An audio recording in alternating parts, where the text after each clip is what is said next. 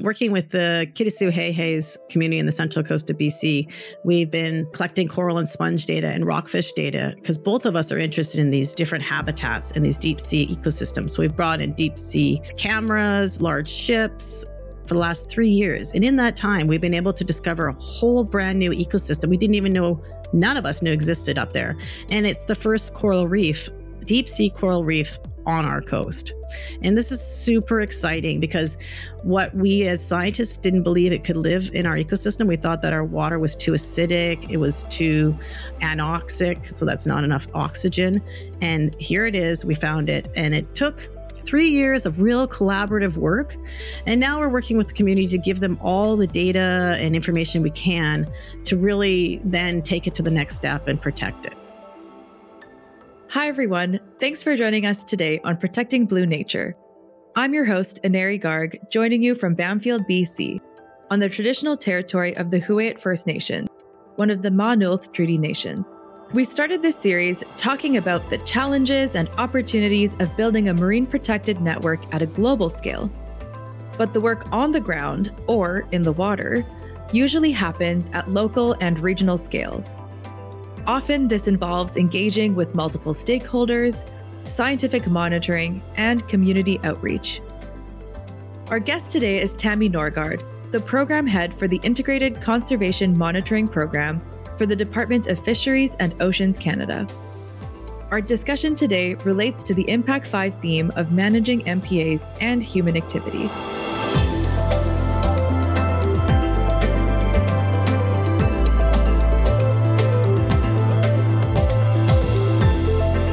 Blue Nature is a podcast from IMPAC5, the fifth International Marine Protected Area Congress taking place in Vancouver, British Columbia, Canada, from the 3rd to the 9th of February 2023. I'm working alongside Isabelle Groc to explore the themes and streams of IMPAC5 through this podcast. IMPAC5 will be jointly hosted by the host First Nations, the Musqueam, Squamish, and Tsleil-Waututh Nations, together with the province of British Columbia, the Government of Canada, the Canadian Parks and Wilderness Society, and the International Union for Conservation of Nature. We are grateful to the host First Nations for welcoming us into their traditional unceded territories for this Congress. Thanks for joining us today, Tammy. Can you start by telling us about your journey and how you got to where you are today? So, my name's Tammy Norgard, and I am now working for the Department of Fisheries and Oceans, and I'm the program head for the Integrated Conservation Monitoring Program. And how I got here, wow, it's kind of a long and complicated journey that takes you all over the place. But it starts at the University of Victoria. I knew I didn't really want to work on whales. I kind of was interested in the creatures under the sea, uh, under the rocks on the beaches. And so then I did a degree and I got um, a job right out of university working with First Nations, doing helping them do their marine conservation, marine resource planning work. And from there, it just um, it just sort of kept kept rolling for about 15 years on all different projects from growing shellfish to setting up marine protected areas for them to figuring out how we can safely and um, o- easily open the, um, collect resources for their communities. And then about 15 years ago i started working for the federal government. And through a few different jobs, I'm now in this marine conservation planning program, which is a fantastic place to be in the government right now. Can you tell us about what your team at the Integrated Conservation Monitoring Program actually does? Well, it's evolving. So, in the last five years, um, it, our program has been growing. So, my team right now is developing monitoring protocols, working with all the other scientists to develop ways to get out there and actually collect the data, uh, do the surveys, but actually it's a real big pro- uh, project on just coordinating and organizing the data we do collect. Super fun and diverse program. Even we even have a, a section of the program that um, goes through all the animals we collect from the deep sea and has an identification and taxonomy. And we're discovering new species regularly from our, our species we collect each year. One of the things we really, really need to do is work with all our partners to find what these areas are and make sure that they're all in areas that are protectable, that work with all the different resource groups and all the different stakeholders and all the different communities, that these are areas they want to protect. The ocean's full of amazing places and there's lots to protect. Um, it's just a, there's lots of different interest groups involved. So I don't know where we'll get to. Yeah, no kidding. How do you navigate the tensions of all the different interest groups in prioritizing and choosing those areas? All kinds of stakeholders really do want to protect the resources. They are interested in uh, protecting the resources, but there, there's all different groups that are also interested in st- extracting them for food fisheries or for commercial fisheries or for whatever. And so we do we we have managers that work with each of these groups to find where the common ground is we as scientists have the kind of the most fun job. I get to work with all the different groups to ask them where are these cool areas? And let's go let's go collect data on them see how big they are or if we can find new ones that are similar to it. It's really important to find as many areas so you know where all of them are. So for example sponge reefs. We wanted to know where all the sponge reefs are as much as possible so that we can make sure we're protecting a large portion of them. And so the in the last 10 years on our coast we've really put a lot of protection to sponge reefs the, on the pacific coasts yeah, sponge reefs are so cool. Um, what are some of the other neat ecosystems that we don't often hear of? So, a lot of people on the Pacific coast here don't realize that we have this amazing deep sea ecosystem off our coast that's unique around the world. Our Canadian border goes out to the 200 mile limit, and that limit is a lot of deep sea habitat. And in that deep sea habitat, we have hydrothermal vents, we have seamounts, we have these abyssal plains, we have these canyons, we have knolls, hills, all of these really different ecosystems. And these happen because we have tectonic activity close to our shoreline. And in 2017, when we first started, we went out there and we thought we had 17 seamounts. Now, seamounts are mountains under the water that grow up, go up to at least a thousand meters from the area around them. Since 2017, we are now at 65 seamounts we've discovered. So there's an entire mountain ranges out there that we didn't even know about. And in the last five years, we've confirmed they're there and have been able to really um, actually put cameras down on them and see the life that's on them. That's amazing. Can anyone go and just look at some of the footage from these cameras? Yes. Yeah, that's been a huge part of our work. Um, from day one, I really wanted to share with the Canadian public and as much of the amazing ecosystem that's out there. And so, uh, my partner, Dr. Cherisse Du Preez, and I developed this real outreach and communication campaign where we live streamed all of our footage from all our surveys. And now all of you can find all these um, on SeaTube at Oceans 3.0 at Ocean Networks Canada. They've been hosting all of our dives on their sites. You can search up all the Department of Fisheries and Oceans dives and um, see their different places, all the different seamounts out there. I love that. Instead of YouTube, you go onto SeaTube. that's, oh, that's wonderful.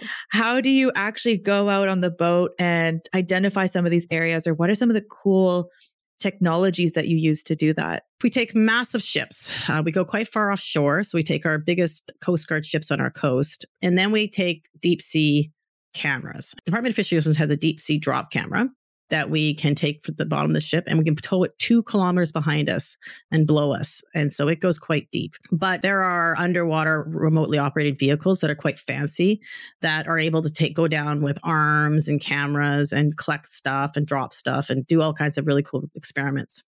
So those are the only devices we have used, really drops drop cameras that we pull and just look at the footage all the way to ROVs with arms and collectible abilities. There are submersible submarines and stuff. We have not been able to use those on our coast yet. Um, well, in the last five years, they have in the past, but we haven't been able to experience that yet. And so we have a lot of partners that we work with that help us uh, all the way from, you know, providing us a ship or an opportunity to go on someone's ship who's on this coast. And so it there's lots of really amazing work happening out there, all the way down to um, just acoustic sampling. So they're just doing um, mapping the seabeds which is another whole project that really needs to occur. Um, Seabed 2030 is hoping to map the oceans by 2030. And I can tell you, most of our offshore is not mapped. This is how we did not know we had mountains out there. And so every time we go out, we try to map a little portion of it. But we actually don't have that technology in the federal government. We have to like rent it or borrow it or ask someone else's ship who's driving by to do it for us. It's cool to hear, though, that there is that level of collaboration since it's such a resource intensive area, you can sort of literally hop onto another ship or see if other people can help out. How how have you found that experience in your current role and in marine management in general? It's been fantastic. It's been super collaborative and really positive. I really can't say enough about how much I've learned and the opportunities we've had to meet people around Canada and the world and to work with them on different expeditions just easily from right now there's a ship from germany that's going to be on, on our coast in two days we've been working for five months with them trying to make sure they get the right permits eh, so that they can turn their sounders on and collect some of our mapping data that we really want. And you know, I won't be on that ship, but I'll see all that data. And we'll be working with that scientist to help collect and answer questions on a whole other ecosystem called cold seeps, which uh, we need to collect data on it as well. It's a real part of my job that I have actually been asking and trying to prioritize as much as possible because I really do like the collaborations from international um, down to the small uh, First Nation communities we work with. So, what has been your past experience navigating conflicting user groups, for example? Or how do you bring people together on the ground? Navigating um, user groups is part of, part of what I do. But luckily, with science, it's really getting all the information together and, and sharing what we have and what others have.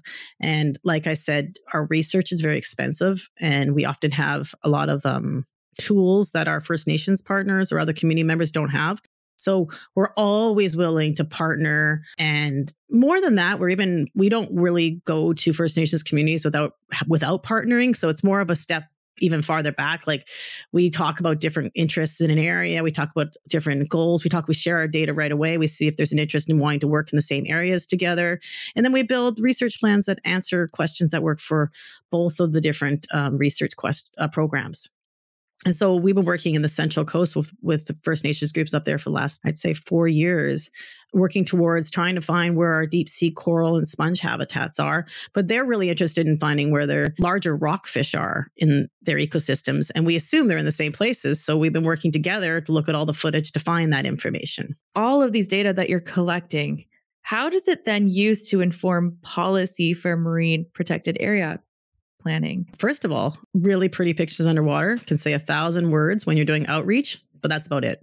Then you have to actually look at the video and turn it into data. And that is a process that, again, one of my parts of my program is working on. Um, it's called annotation of the video. And so we'll turn that into data.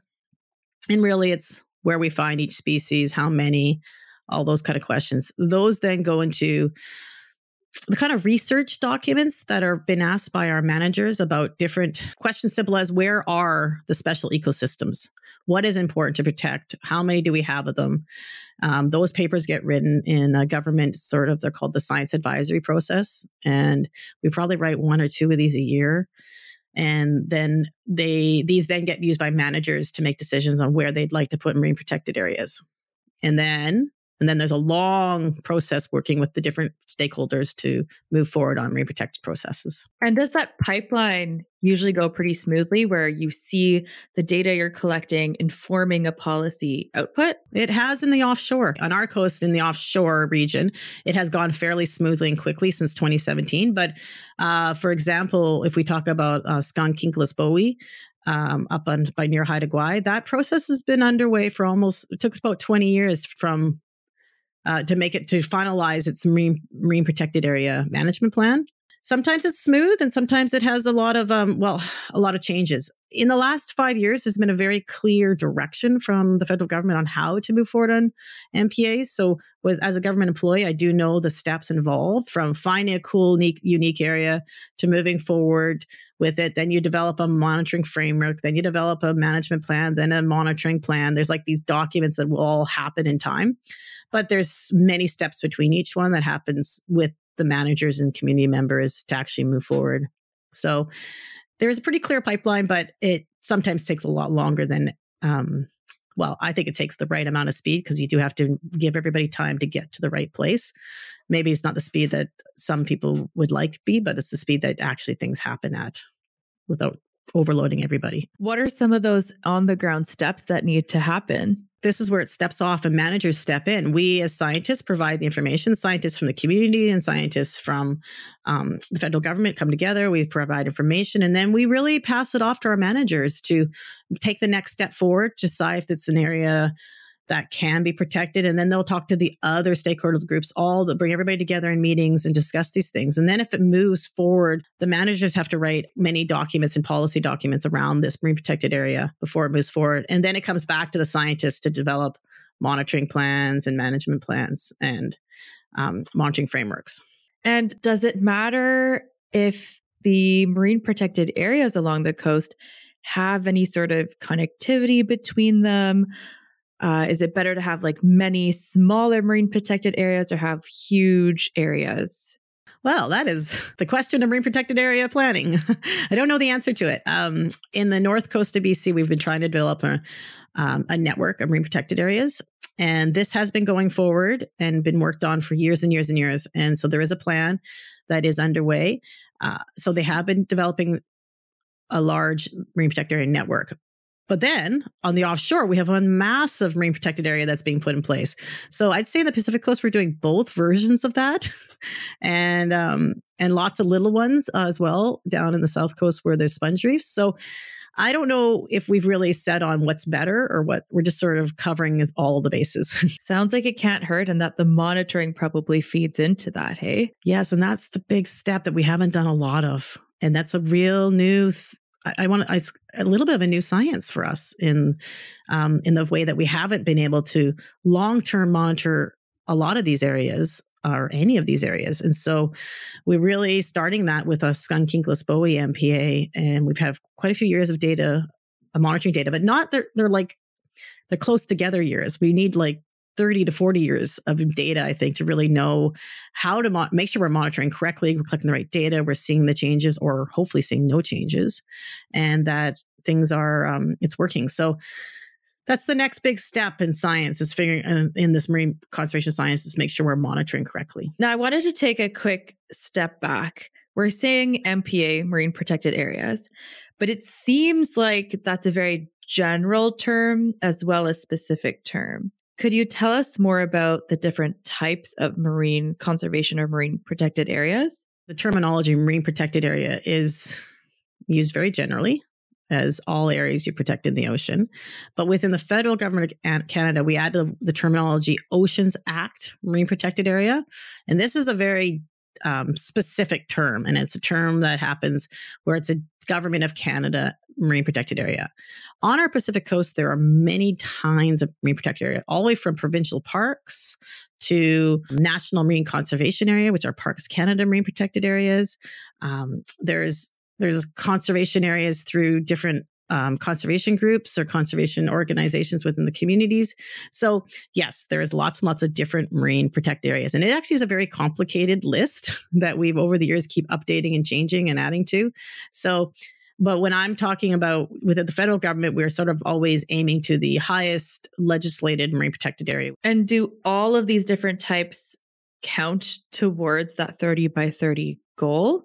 They've all been reviewed and some do and some don't. And I w- I don't actually have the clear list on which ones, but yes, there are some of those that actually do, um, and some that are uh, still in review. Where uh, rockfish conservation areas are special ones that have been in and out of the review, trying to figure out if they will be counted or not. Why? Like, what counts as more protected than another in a way? It's the um, activities that are allowed in each one of these MPAs and everyone has to eh, all of them have different lists of uh, allowed activities and those have to be reviewed and then across canada and compared and that's something that there is a committee that does that i want to transition a little bit to talk about um, the role of scientists in engaging with local organizations and Indigenous groups to understand the scope of priorities within certain areas.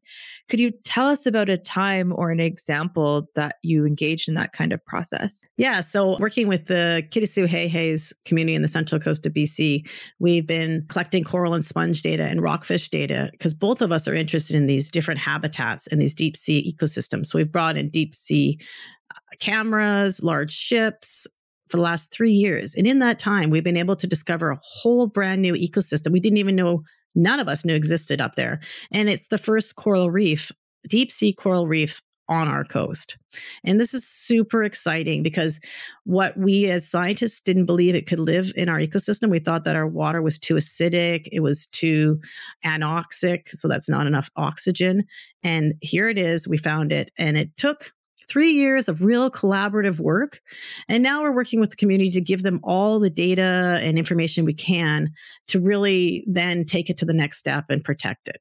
It's a complicated one. It's in an area that through their original marine planning processes was going to be open to some sort of fishing.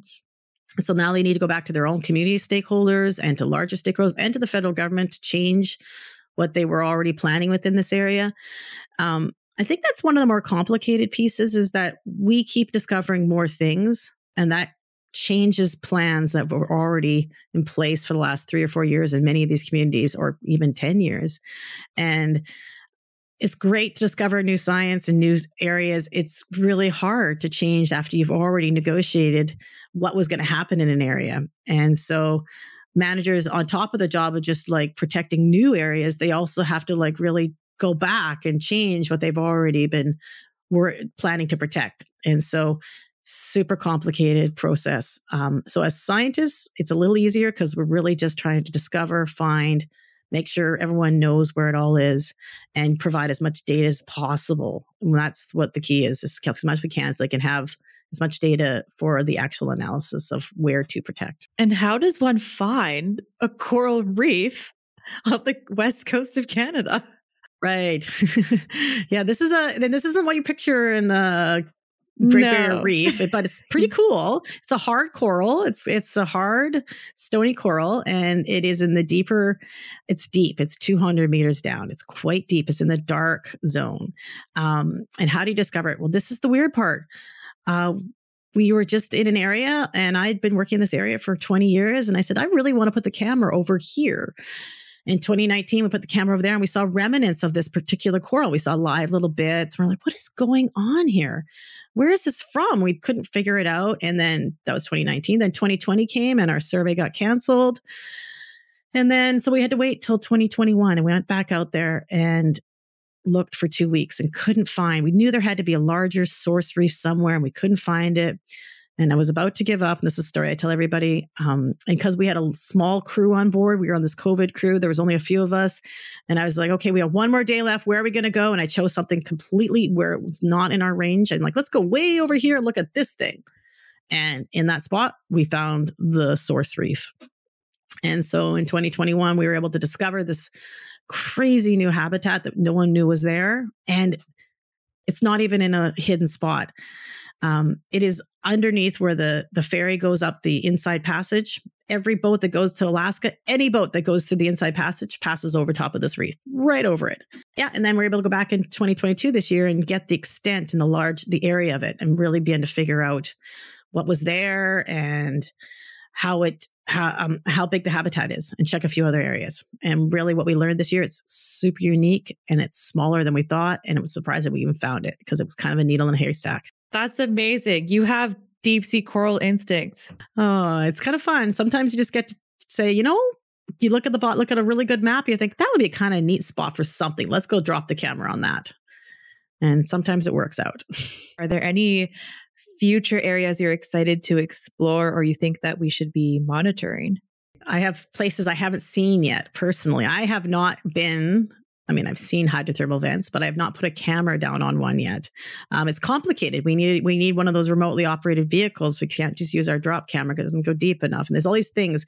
So I really want to get out there and explore that ecosystem because these hydrothermal vents on our coast are they were discovered, but they're really a small area. And I don't think they're going to be a small area. I think when we really go outside the area where we're no, we're going to find more and more of them, just like the seamounts. And the other big one for us is something called cold seeps. And maybe only three or four years ago, um, a map of the whole Pacific coast of the US came up and it showed where all the cold seeps were. And there are thousands of them. And then it comes to the Canadian border and it stops. And then we know where three or four are because nobody has really put their time and effort into that. And so in the last few years, we've been spending a day of our deep sea survey going to where we think they are. And mm-hmm. cold seeps are another kind of, I don't want to call them mini hydrothermal vents, but they're where chemosynthetic communities actually are in the shallower habitats. So totally neat, different kind of ecosystem as well.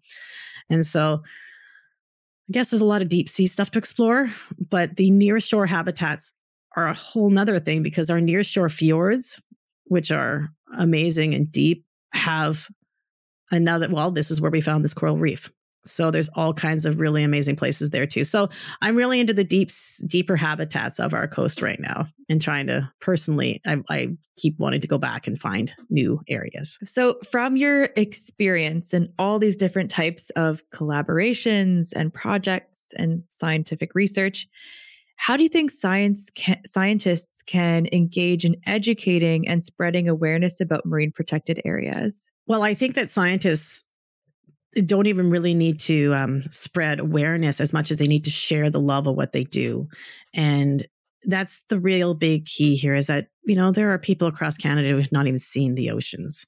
And so if you can really show how much you love what you do or where you are or what it is then people generally really can really engage with it. And so a big part of our work and i've said this enough is outreach outreach outreach. We do so much of it. So because we really want to engage the local communities to people across Canada to, to students. And I got to say that again, students, we are at a stage where constantly looking for new people and new ideas to help us get through our work. So outreach can make such a difference in our work and the rest of um, Canada's interest in the ocean. So that's just a real part of what we try to do. On that note, what do you love most about what you do?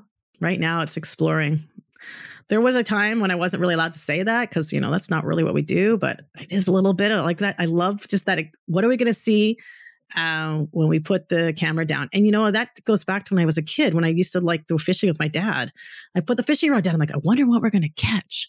Or I grew up in Calgary too. So this is where I didn't grow up near the ocean, but um, I go to the beach on, we go to Vancouver and we go to the beach and I turn a rock. I'm like, ooh, what's going to be under this rock? So kind of always had this like, what is the the, the big unknown, whatever it is.